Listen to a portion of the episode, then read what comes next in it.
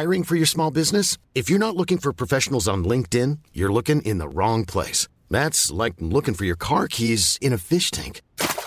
LinkedIn helps you hire professionals you can't find anywhere else, even those who aren't actively searching for a new job but might be open to the perfect role. In a given month, over 70% of LinkedIn users don't even visit other leading job sites. So start looking in the right place. With LinkedIn, you can hire professionals like a professional. Post your free job on linkedin.com/people today.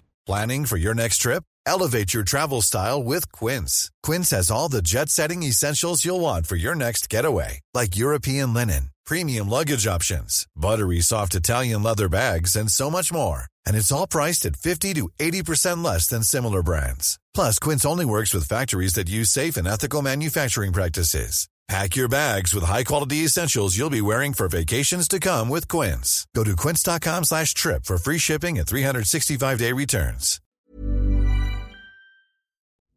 Good morning, everybody. My name's Benjamin Cook. I'm one of the programmers of the Experimenter Strand of the festival. Welcome to this, the first Experimenter Salon of this festival, supported by Arts Council England. Thanks to them. So I guess the concept for this particular salon is a kind of filmmaker encounter, really. Obviously, we have lots of different filmmakers and films coming from lots of different places.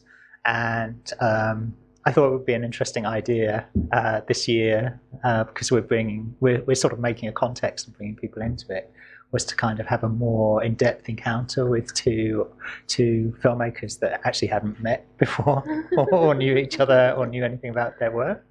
And just to kind of think about each other's work and, you know, by extension, to think about the kind of area in which we work and perhaps the similarities and differences in the kind of contexts in which you're both working. So what we're going to do first to sort of set the scene is show a couple of films. So I didn't actually introduce them. So we've got Shambhavi Kaul here, who's come from the US, and Anne-Marie Copestake, who's come from Glasgow. So we're going to show a film by each of them. They both are showing sort of premiering, actually world premiering, new films in the festival. Shambhavi's got a film, Hijacked, which is showing in a program today at 1:30. Okay. And Anne-Marie's film, A Blemish Code, showed on Friday in the festival, and it's a really amazing film. So you need to, you know, I really, really recommend that you try and capture that somehow, and hopefully there'll be more screenings soon. So could I ask you first both to introduce what we're going to see? Yeah, sure. I guess I'm showing a film called Night Noon. It's 10 minutes, so we're going to watch the whole thing. It's a film we actually was screened at London Film Festival 2 years ago. And it's shot in California, the US side and the Mexican side, so it's on that coast. And I chose that landscape because it's a landscape that's already been in cinema a lot in different ways. So because it's close to LA, and a lot of Hollywood films have used it to be, you know, outer space or war zones or the Sahara, but it's all, you know, this California landscape. So there are two animal actors in it. I'm not doing a very good job. So anyway, I'll let it unfold and then we can talk about it. But that's the context I can give to the piece. All right, fantastic, thank you. Anne-Marie? I'm showing a film called. Well, I'm showing 10 minutes of a film called And Under That. And I chose it because the film, which showed on Friday, deals with the legacy of an artist. So somebody looking back on a career. And Under That is also dealing with women's legacies. And so I thought it would be quite a good link to what I've shown on Friday. So although it's an older work, it's from 2012.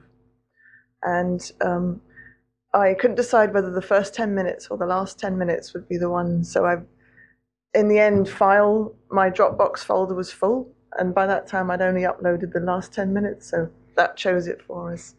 But so it's the last 10 minutes of the film. So I know that there's a bit's missing, but I can elaborate on it and talk about it if anyone's curious about that film a bit more.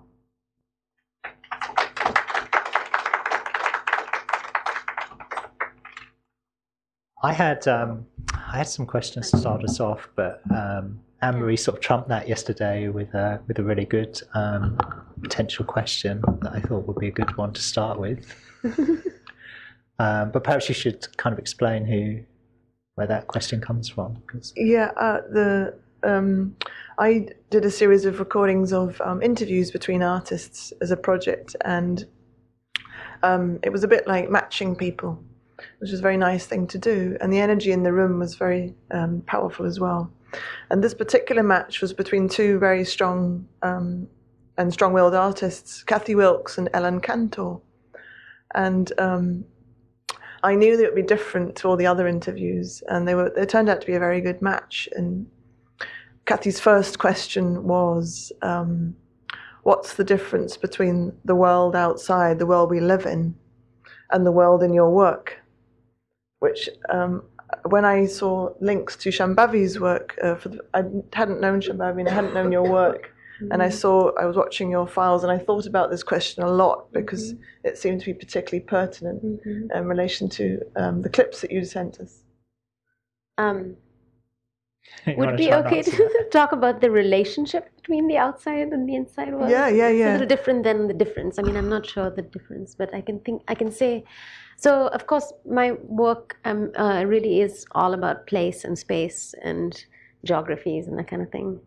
And so this particular one, I can say specifically, like I said, I was interested in this landscape because it's already been cast in cinema.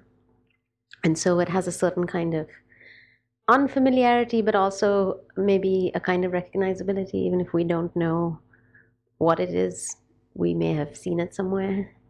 And so one of the things that's interesting, and I've worked with found footage too, and there's different strategies for this, but I've been sort of interested in excavating spaces and places like this that I think have a connection to cinema and the way that they've circulated, but then thinking about bringing them back into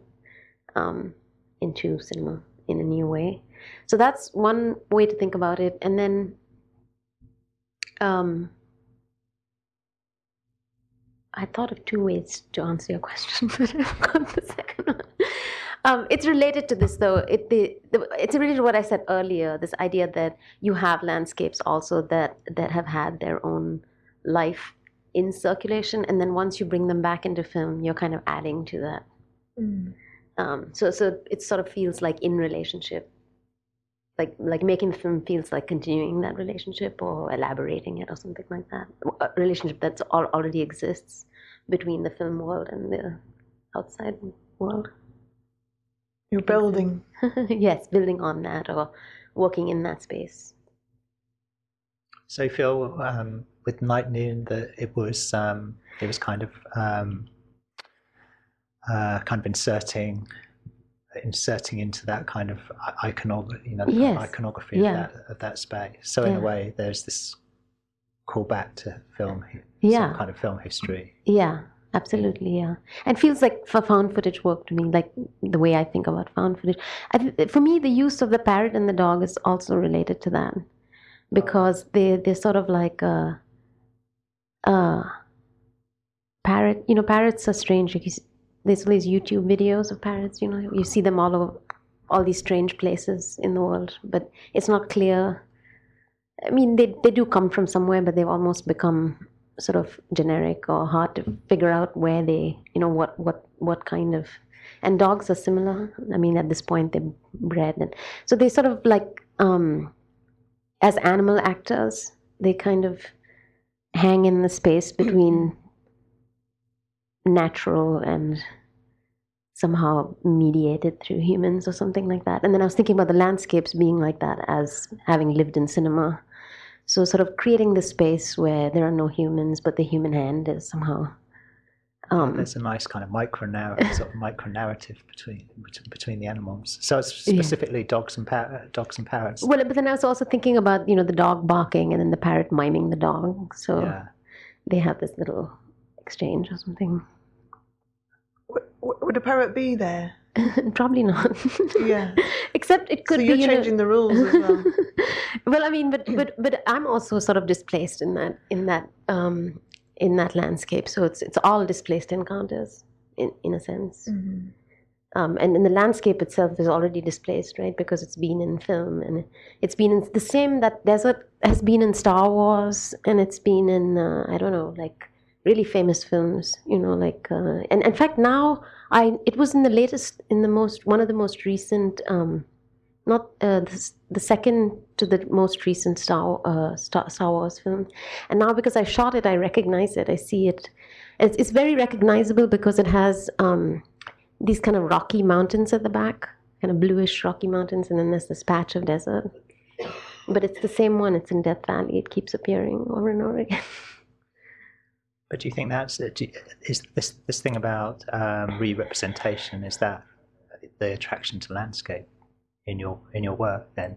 So in a way it's about some kind of film.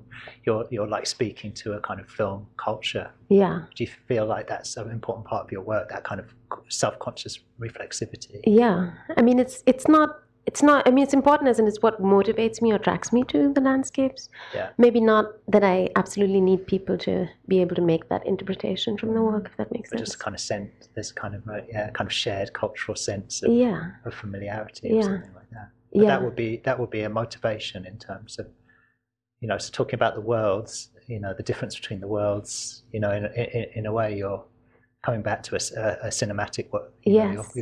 You're staying within a kind of cinematic world rather than your kind of encounter, perhaps your personal subjectivities. In the real, or something. Yeah, excuse me, like it's somewhere in between those spaces. Yeah.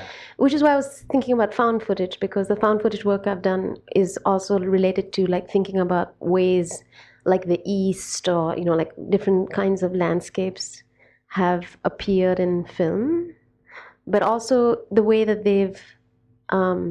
that we're attached to those landscapes. It's not just like a critique of this landscape at all. It's more a kind of like looking at that in-between space of it, the idea that it hangs there somewhere between that outside and that inside. And how much do you think recognition, a deep recognition, is important? For me? Well, I'm thinking of, we were talking a little bit about this last night, one of Shambhavi's found footage films, and I was talking about, for me, that it would be a Saturday afternoon television film, and I'd see shots of the high seas, or I'd see a shipwreck, or it was those sorts of, and we're talking about the place where you saw things like that. Yeah. And I suppose using a landscape or using a reference, I'm just wondering how much that recognition factor is important to you? Well, not so much the recognition, but what you said is that you were just invited to put narrative onto that image, and you know, like, and the fact that you knew where you'd seen it, but you don't know what it is. Yeah. Right. I think those are significant to me. Like, so you look at the landscape, and like, I have no idea what this is. This is strange. It's otherworldly. But you know what? It reminds me of Saturday afternoon TV, or somebody might say, it reminds me of a Chinese restaurant. Somebody might say it reminds me of, you know, right? Like when we were talking, you had this elaborate narrative, which was lovely, right? Included like, sweets as well. Yeah, being a child. But so that, I guess that's the other preoccupation. I mean, I don't know if that's going into another topic, but another preoccupation with the work is sort of creating these kinds of fields of narrativity. So it's not just like you're giving the narrative, but you're creating a space where all kinds of narratives can be suddenly become emergent, because you're in this half cinema, half real space of place or whatever. You know what I mean? It's a landscape that's somewhere in between those two things. And so even if there isn't a narrative, maybe the audience is invited to start. But do you think you know, these elements are kind of they're a kind of taxonomy of cinema in some ways as well. These narrative like pieces as well. Yeah. You know, so it's interesting. I mean, you know, to come to you, Anne-Marie, in terms of, do you? I feel like you have quite a different motivation in your because, you know, I guess one of the things we were talking about yesterday was this, you know, the breadth of this field in which we're working. I mean, we're all here under the banner this time of Experimenter, but, you know, obviously that's a broad church of kinds of practices. Yeah. And, you know, we were talking about artists moving image, you know, the kind of, you know, the catch-all artist moving image. Yeah. There's some sense, you know, and I guess I'm quite committed to that sense of trying to understand all of these things in some kind of continuity, in some types of continuity, yeah. But obviously they're coming from quite different positions in terms of, you know, obviously obviously we were working between art and film in some yeah. ways. Some things sometimes closer to film and sometimes closer to art in yeah. some ways. But I was going to say, Anne-Marie, your work is also very concerned with the field, right, in a way? The field? Yeah, like, I mean, as in, like, the art field. Like, I mean, you're working with artists. I never ever think of it that way. Okay. No, for me, it always starts off with a very emotional place and very narrative, I think, and very literary. I don't mean I write literature, but I mean it's very word-based, very language-based. Right. And, yeah, I think sometimes the language becomes so fully formed I have to stop and start collecting imagery as well. But I think my work comes from a constant behaviour, if I could put it like that. I'm once a week at least, you know, very regularly filming things without necessarily having a reason for filming them. So I suppose I'm collecting a lot, or collecting perhaps is too smarter word, maybe looking. Or researching, I thought. Researching, looking, collecting, and less so with audio, but I do that a lot too, record things, or I hear something, so I go back to a place and record it. And these things might come back a year later to be woven together when I've had a big stretch of language to give them a place, if I can put it like that. So I suppose the three things are worked on and collected, and then they circulate to a point where they swirl around enough that they give each other a place to be. Yeah. But behind all of these collections or gatherings or lookings and listenings is definitely an emotional connection to either a person or a story. And so I sometimes wish I would think more about reference to art and yeah. so on. There's been very innocent references, you know, or very, what's the word? When something's by accident, coincidental, where people have thought I've referenced something directly and I have completely not known of that. But I was thinking also about, I mean, I totally see the emotional attachment and I see what you're saying, but I was also thinking am I right that there's a desire to bring these narratives, you know, like sort of bring them into circulation, right? I think that's what I meant by like sort of concerning yourself with the field, and that, you know, you want to put it back in there for people to. Yeah, I think there can be. For me, there's a feeling of something that hasn't been heard, or I haven't heard it, and I haven't seen it, and I'm curious to share it with people. Yeah. So it's about coming alive in front of a group of people as well, I think. Mm-hmm. So maybe for those who haven't seen as much of your work, I was thinking, I was saying this yesterday too, just thinking about the triangulation of art, feminism and technology in your work, which seems to really be that sort of like those three things keep coming together. Do you have any thoughts about that? Or if you would like to answer your own question about the world outside. Yeah. I suppose the simple answer to that is that we make up our own rules in our work, and that's a lovely thing to be able to do. Yeah. Sometimes you can trip yourself up, of course, but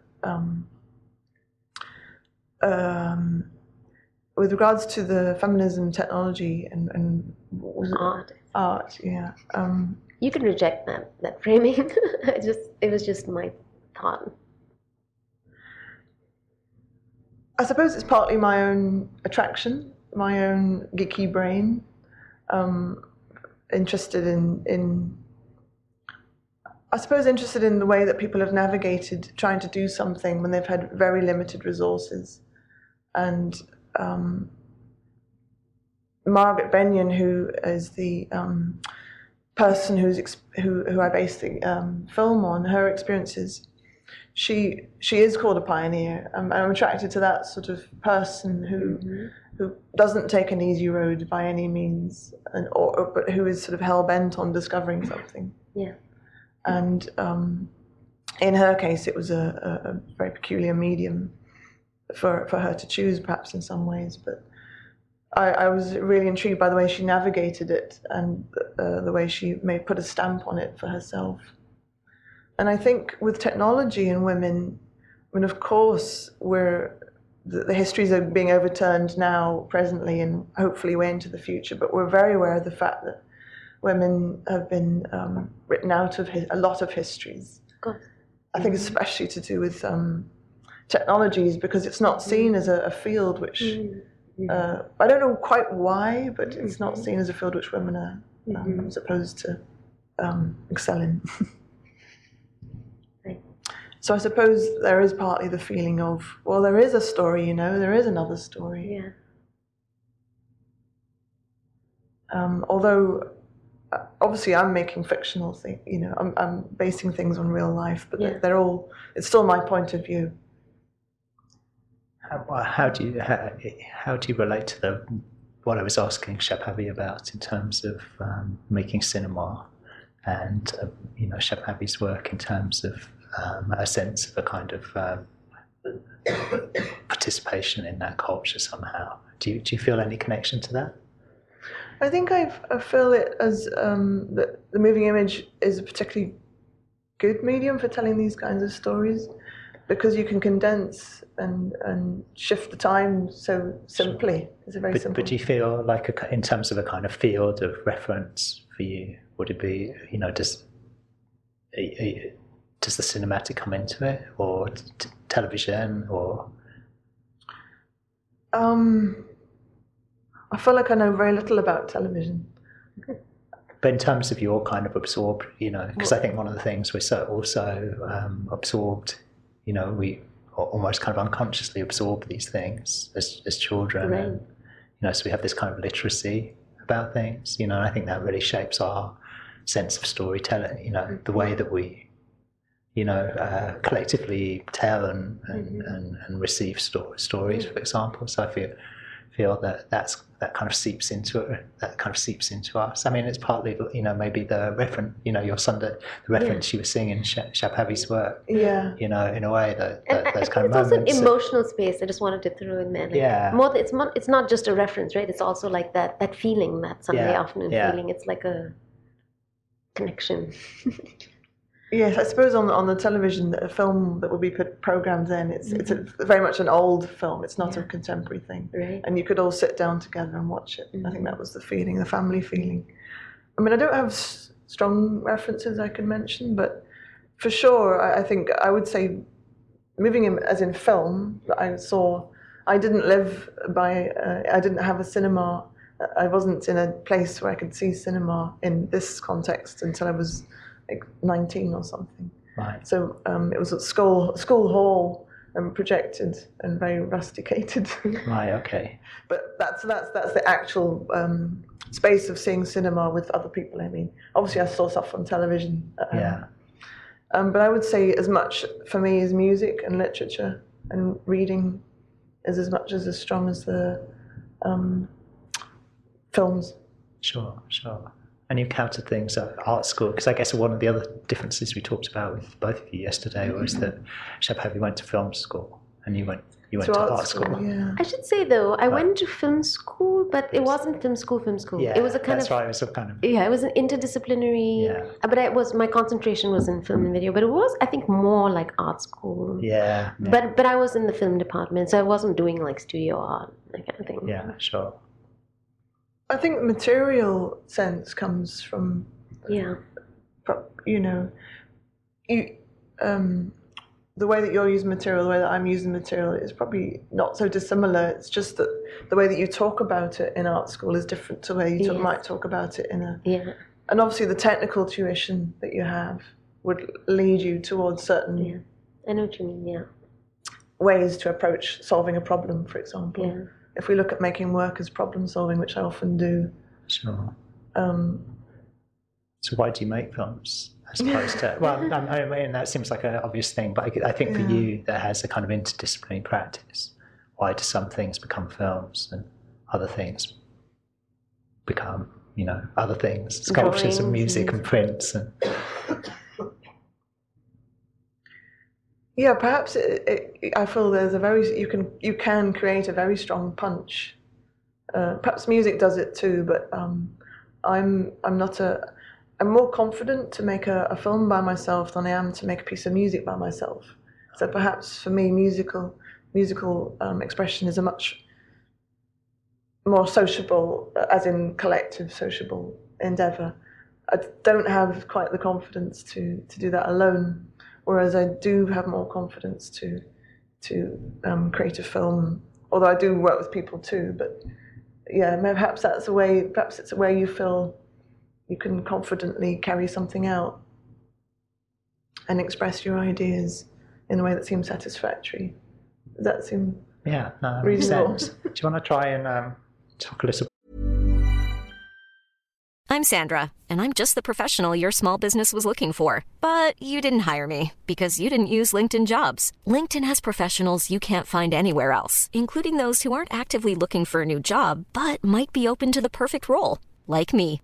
In a given month, over 70% of LinkedIn users don't visit other leading job sites. So if you're not looking on LinkedIn, you'll miss out on great candidates like Sandra. Start hiring professionals like a professional. Post your free job on linkedin.com/people today. Hey there, it's Michelle Norris. I'm host of a podcast called Your Mama's Kitchen. When I travel, I'm usually looking for a way to find a taste of home when I'm not at home. And one of the things I love to do when I am at home is entertain. And Airbnb allows me to do that. When I was in California recently, I rented a house that had a great kitchen. And when we were sitting around the table, we're all thinking, we're in someone else's house. Someone could be in all of our homes as well. If you have a home, but you're not always at home, you have an Airbnb. Your home might be worth more than you think. Find out how much at airbnb.com/host. Millions of people have lost weight with personalized plans from Noom, like Evan, who can't stand salads and still lost 50 pounds. Salads generally for most people are the easy button, right? For me, that wasn't an option. I never really was a salad guy. That's just not who I am. But Noom worked for me. Get your personalized plan today at Noom.com. Real Noom user compensated to provide their story. In 4 weeks, the typical Noom user can expect to lose 1 to 2 pounds per week. Individual results may vary. A bit more about your initial question as well about the difference between the world and your work. Because I feel like I have a very strong sense of a world in your work, actually. Yeah. Okay. You should answer the question. But I'm not going to give you any clues.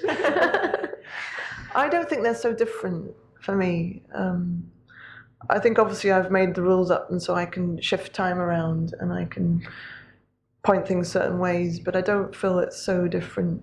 Do you want to talk a little bit about a bit more about And Under That, the film that? So the clip that we saw is obviously the ending of something, but it's for me there's a rhythm flowing through this, which is harnessing power and the different ways that power is harnessed. Mm-hmm. It's very obvious with the police horses, mm-hmm. that very intimidating presence, although it's not such an intimidating way that it's seen there. And then the two women and mind power, weather, constrictions and so on. But all of that's in the service. All of that is in the service of something, I think, in that work as well, which I feel is about giving voice and a kind of and giving voice to to people and kind of positions that maybe aren't so represented in the world in this way. Yeah. I mean, I wanted to say, like, in relation to all this, like the giving of power, I thought that in that clip, there was something really interesting about the sound of the hooves and what you did with the... Because it almost felt like taking away a little bit of their power. Because it sort of starts with this, you know, like these horses and everything. But then you start hearing this, and it reminded me of the other installation of yours with the people walking up and down, where you kind of hear that. But it just sort of becomes musical and kind of falls apart in a way. Mm-hmm. And you sort of... There's a shot of the boot of the policeman.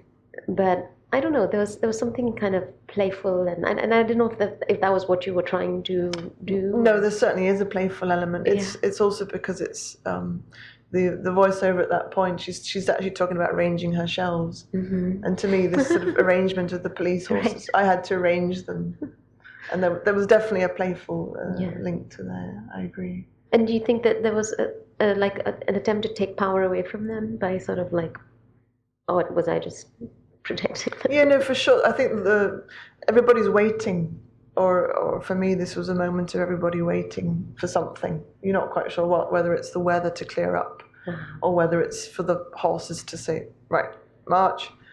There's the suspense of a waiting period, mm-hmm. is where the harnessing of the power sort of becomes where it slips between two things. So the horses have got their constriction very, very physically, mm. but the police have become a different sort of power, mm. and then when they're in action, it shifts again, and it's the same for the women. So I suppose there was a suspenseful lull, and everything calming down. But yes, to go back to Ben's point, very much so, that the whole film was to give voice to two women who, although it is their own voices and their own story, or their own the way that they wanted to tell things, I have to say I wrote the script, and that was based on interviews. So there might be phrases, but I've definitely controlled all of that. Oh, really? Did you add to it, or you kind of ad-lib bits? So did they kind of reenact their own words? Oh, and a lot of it came from reading and research that I'd written. So they were even reciting not their own words, but it was very much a point of view which they agreed with. Because I said, don't read anything you don't agree with. Oh. That was my one direction. But earlier on in the film, both women do tell more about their personal stories, and that was what I wanted to give voice to. Not necessarily heroic moments, but very quiet, very lived experiences. I feel there's kind of a utopianism to it in a way that, like, and to me, now I'm going to give you my answer. But I feel that that, you know, the kind of rhythm, all the things you're talking about, restrained power, and the kind of the rhythms of things, to me, are about. I think it's like, it feels to me like a kind of tribute to. It's like a tribute to quiet power in a way. Mm-hmm. That film, you know, and I feel in a way it's about. It's about those women's kind of agency in the world, and perhaps like that overlooked, you know, it feels very much like that they are, there's a power to them that feels, you know, restrained, but it builds very much, you know, and it's a shame people here don't get a chance to see the whole film, because it's really amazing, and it's very accumulative as well. I agree with your statement. Okay. I agree with the analysis. I suppose we could talk about senses as well, mm-hmm. Just to sort of slightly shift direction. But do you want to talk about the sense? When I've been watching your clips, Shambhavi, I was very aware of what I would call heightened senses, especially in the film that you're going to show today. Right. I don't know if you'd like to, if that opens it out for you at all. Just talking about the senses. Yeah, I mean, it's interesting. So you'd mentioned, you used the word immersive yesterday when we were talking, and that is a big thing. I mean, I could talk about something else related to that, which was my sort of, because I've been doing installation and other kinds of work, right? And I'm really coming at it from cinema because that's my preoccupation, obsession, whatever, that's my space. And any work I do feels very related to, it feels like making a film in some way to me. And then I started to really become conscious of what I felt was making a film, because I was, doing other things like installation. And it did, one of the things that really sticks with me through all of these things is this idea of narrative as a kind of surplus of the film experience. So I think the senses, this heightened, this immersiveness is all in service of that, like creating that field in which like narrative becomes emergent. So, and I'm also just thinking of, like little sounds, little exchanges. You said micro narratives. I feel like that's really significant too. But yeah, I feel like I'm trying to use sound and image and everything in a way that brings us to that space. In a kind of through the senses, not which is why I don't need people to like know what like these references or something like that. It's actually at a much more affect. I mean, for me too. Like I'm also attracted to those images because of attachments I've formed through cinema, and so bringing that back into the experience, but not just in film, but even in other media. I don't know. Really. Can I sort of lead on from that, put a kind of question for you both about how, about maybe process and about how, what kind of part intuition plays in things, especially, I mean, I guess sort of essentially in terms of how a film comes into being, what's your kind of process of planning versus intuition and chance.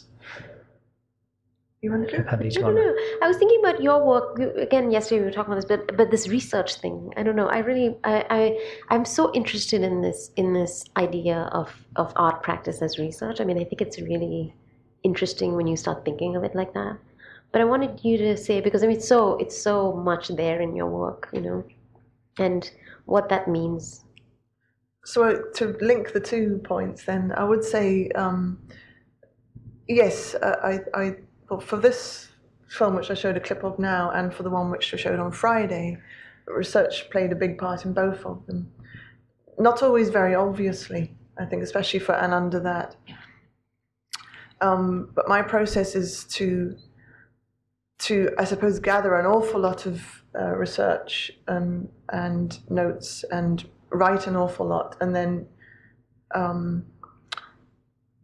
in the... A Blemish Code, which we showed on Friday, for that one, the approach was to, I suppose, find an emotional path through research. Mm. So I don't want to literally show it, mm-hmm. But I need to honour the thorough knowledge and the thorough depth of the woman whose experience it's based on. So there's a need to honour the people. For me, anyway, there's a need to honour the people that you're basing your work on, mm-hmm. but without wanting to literally follow the written word. Yeah. So I suppose it's like striking a balance between that through musical elements or visual elements. Mm-hmm. And for And Under That, the process was... It's kind of like collage, in a way, once I'd got my... So the script was very important, and I felt that when I had I interviewed the 2 women, did an awful lot of reading and research about retirement and psychological shifts that can happen to people through retirement, and even far too much research on police horses as well, and the behaviour of them and the way that they're treated. So all of these things formed into a script, along with a lot of, I suppose, quite poetic language, quite language that's not rooted in dialogue, it's very much a written word and the way that it flows. And then once I had this script form, my scripts are just what people say. So I don't know how, I've never written a script that's got direction in it. So then it's a question of... That's interesting, it's all dialogue. Yeah. Mm-hmm. So I have to time it in a very funny way. Mm-hmm. So I know the time that each page takes, but there's bits missing. And then the audio is recorded, and then I know how to work around that. So I have to have one thing that's sort of, for me, that's the process. Yeah, that's interesting. And I had in terms of visual, there's a list of things I want to capture, and some things very specific. The police horses is a good example of, there's very little leeway. You're given 3 hours, and you're given a place even. You don't get to choose. I didn't get to choose the place. And so some things are very tightly structured, and other things are far more loosely structured. And then the visuals weave around the sound. How does that relate to the way that you worked? Yeah. So I keep coming back to found footage, even though it's not the only way I work, but I feel like that kind of really... it's for instance, one of the reasons why I shoot film is that I like the distance of shooting something, and then it comes back and I'm like, oh, you know, where with video it's just too immediate for me, mm-hmm. like, and I don't have that distance that I feel with found footage, and so it's the only reason I shoot film, because I kind of need that kind of space of looking at something and then finding moments and interesting things in it. But with the found footage, it's obvious I've worked with, you know, like archives that I already had very strong feelings about, and so I wanted to go back in there. But then, you know, often I'll start with something like that, like I just have a feeling about it and kind of go in there and obsess. But then I find interesting when I start thinking about it. I find it so with the two found footage films that I made back to back, they were really interesting to me because one was made from the backdrops from kung fu films from the 60s, 70s, and another one was from an Indian mythological TV series that was really popular.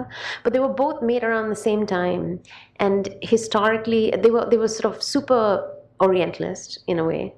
But they were also made with the idea of imagining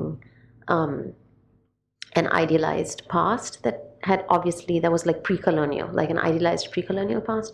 But then they were drawing from these very colonialist images and then reproducing them in the late 70s or early 70s, late 70s, just at a moment when like the East was starting to become global or something like that. So suddenly, you know, so I think the research for me sometimes is like that. Like I'll go to something and get really interested in it for other reasons. And then when I dig, I start to find, you know, how it's interesting. And then, you know, that kind of factors in. And I would say the same. I mean, when I think of Night Noon, I feel like, actually it started with Night Noon. I was, I rewatched Vidas Secas, you know, the film, the Cinema Novo Brazilian film that has a dog and a parrot in it. Oh, right, okay. Do you know the film I'm talking about? I'm not sure I do. I don't know. Vidas Secas, it's called. Anyway, it's a sort of famous Cinema Novo, and it's very stark. It's shot in the Brazilian northeastern area of Brazil, and there's this a very poor family, and you know, like they have a dog and a parrot, and they have to literally figure out what to do, like whether they should eat the, you know, animals. It's a very stark film. But the thing that struck me was not the film so much as this history, because the film screened at Cannes the year after it was made, and because it was a Cinema Novo, there was all this like talk about whether the Brazilians had like harmed the animals or whatever. Right, so there was some French actress who was like, "No, you know, what did you do with the dog? Did you really kill the parrot? You know?" And so they had to produce the dog at the festival, and then the dog became like the star of the festival. And I thought this is so interesting, like this idea first of like, you know, whose humanity are we questioning, and then the idea of like bringing the dog as the star, you know, making the dog the star. So this idea it was the film. I love the film, but it was this story, this sort of side story that kept kind of going in my head about what do we think of as natural, unnatural behavior, or even phenomena? As and then I'd anyway been thinking about backdrops with my found footage work. So then starting to think about these California backdrops as kind of hovering between some kind of cinema space and real space, so not quite real, So it's something like that, some idea will get stuck in the story. It becomes so interesting, and then you start to think about why it's interesting and start piecing it together. So I'll just say about the piece that we're going to watch or going to show this afternoon. It's about airplane space, right? It's about the spaces and like the sensation of being in an airplane. And I became interested in that actually first because I was thinking, I think about movie theaters a lot and just the sociality of movie theaters. And this idea of containment and darkness and sort of arrest. And then we were talking about this a little, but also the idea that terror has somehow become part of, because of the mass shootings, and this idea that terror is also somehow related in this space. And I started thinking about airplanes because at first I thought, oh, airplanes are kind of space that are it's similar. It's like there's containment, there's darkness, there's arrest, there's actually moving image constantly, and there's terror. So that's my first entry point into that. Like I started to want to just think, and I want to think I want to keep thinking about this, like spaces that are like that, where you have darkness, containment, arrest, terror, and you can think of prisons. I mean, there's all kinds of spaces that seem to have that weird mix of sensations, thinking about the senses. So. And then it kind of expanded out of there. Mm-hmm. And do you work with scripts? So for the recent one, yeah. Yes. I mean, how much planning? Script, yeah, like with all dialogue and everything. But of course, they don't speak the dialogue. Yeah. It's all subtitled, but there's no actual. And that's because so that's another whole thing, because this is the first time I've worked with human actors. Yeah. But I've worked with protagonism a lot, like it's, protagonism of animals, landscapes, backgrounds, objects. And then I was thinking, well, what do we do with if I'm going to put them, I don't want them to just sit there in the middle of the frame and like suck up energy, right? Which is what humans tend to do, like in film. So then I thought it's interesting to sort of take like the voice and the body and the backdrop, just kind of deconstruct that and kind of break it open. So you have a kind of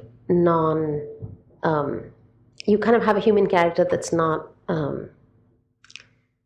what is the word? Like human actors in films tend to be whole, right? Like the agents of narrative and whatnot. So you sort of open them up a little bit. I was just thinking there, when you said this deconstruction, about to go back to a previous point you made, Ben, about why we would choose moving image as opposed to, say, a piece of music, and I think there is something about having a material substance that you can share very easily and you can send away and share. And for me, that's like, for example, if we say human voice and music. There's a very powerful live thing that can happen, which can only happen in a room in a moment. I'm not talking about recorded music, I'm talking about a very sort of performative thing. Sure. And I think I'm really interested in that space for certain ideas, but I think when you want to unfold a fairly complex idea, I love this idea that you can put it in this form, which you can then send to a group of people anywhere in the world and share very easily. And I think that's one of the things that definitely attracts me. Mm-hmm. I don't know if you relate to that at all. Just the mechanical performance. No. I mean, you can send a film. Yeah. Without sending yourself. Yeah, it'll do the performance mechanically. So, but it's all contained in this sort of. So do you feel quite? Do you feel that it's quite flexible in terms of? Do you feel like it becomes quite sort of hermetic in a way, that once you finish the film, it can kind of travel. It can kind of travel in different contexts and rescale in different ways. I mean, do you feel quite relaxed about that? As opposed to like when you're making a gallery show and you think very much. Yes. Kind of spatially. I mean, so do you think that that's actually a very sort of conscious thing that you do sometimes think this is something that could rescale and... Definitely, absolutely. And for And Under That, I know you weren't there, Ben, but when we showed it first, it was in the cinema in Glasgow called the GFT.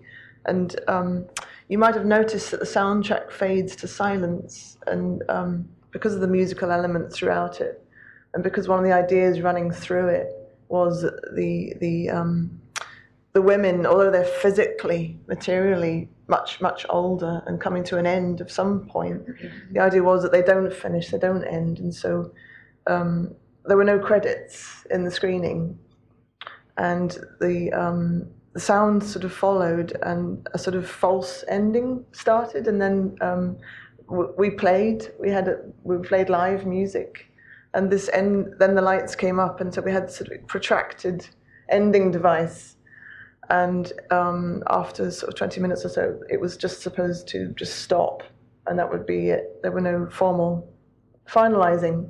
Right. What happened was the projectionist, I think, forgot to switch on the buttons, and so the screen was supposed to be forgotten at this point. The focus was meant to be on the live musical performance, but there's a symbol that pops up to do with your DVD, and it's something like a sort of little sign like that, and it started floating across. Yeah. But one of the film programmers said to me afterwards, he said that was a beautiful moment of complete dislocation. So he'd already shifted. So yeah, certainly we've already played with And Under That. It certainly got played with, and the idea was to play with it a bit further. Yeah, I do like the idea that you can, when you've got a form that's contained, you can shift its introduction and ending. Yeah. Do you agree with that, Shambhavi? With films, this idea of distribution. Yeah, or circulation. That you feel relaxed about this kind of. With your films, being kind of rescaled and recontextualized in different situations. No, I like it.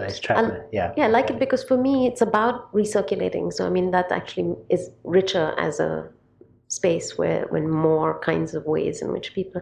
But conversely, I also think it's interesting. We're talking about this too, like working in installation or working through spaces.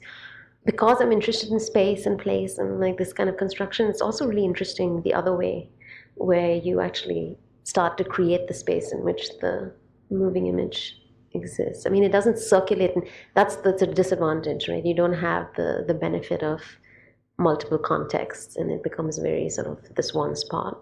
Yeah. But it's interesting to, when you're thinking about how things are received, you have a chance to actually work through spectatorship and like how people will move in relation to where you put the sound and where they'll stand, and this, where in movie theaters of course all that is contingent on the particular movie theater, but it tends to be one way.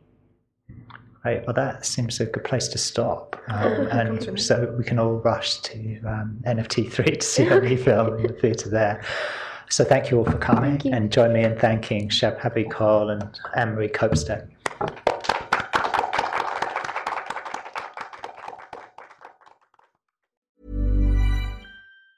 Planning for your next trip? Elevate your travel style with Quince. Quince has all the jet-setting essentials you'll want for your next getaway, like European linen, premium luggage options, buttery soft Italian leather bags, and so much more. And it's all priced at 50 to 80% less than similar brands. Plus, Quince only works with factories that use safe and ethical manufacturing practices. Pack your bags with high-quality essentials you'll be wearing for vacations to come with Quince. Go to quince.com/trip for free shipping and 365-day returns.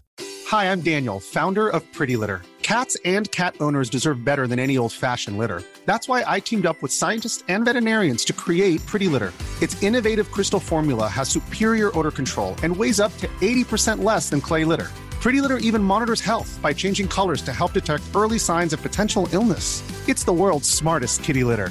Go to prettylitter.com and use code ACAST for 20% off your first order and a free cat toy. Terms and conditions apply. See site for details.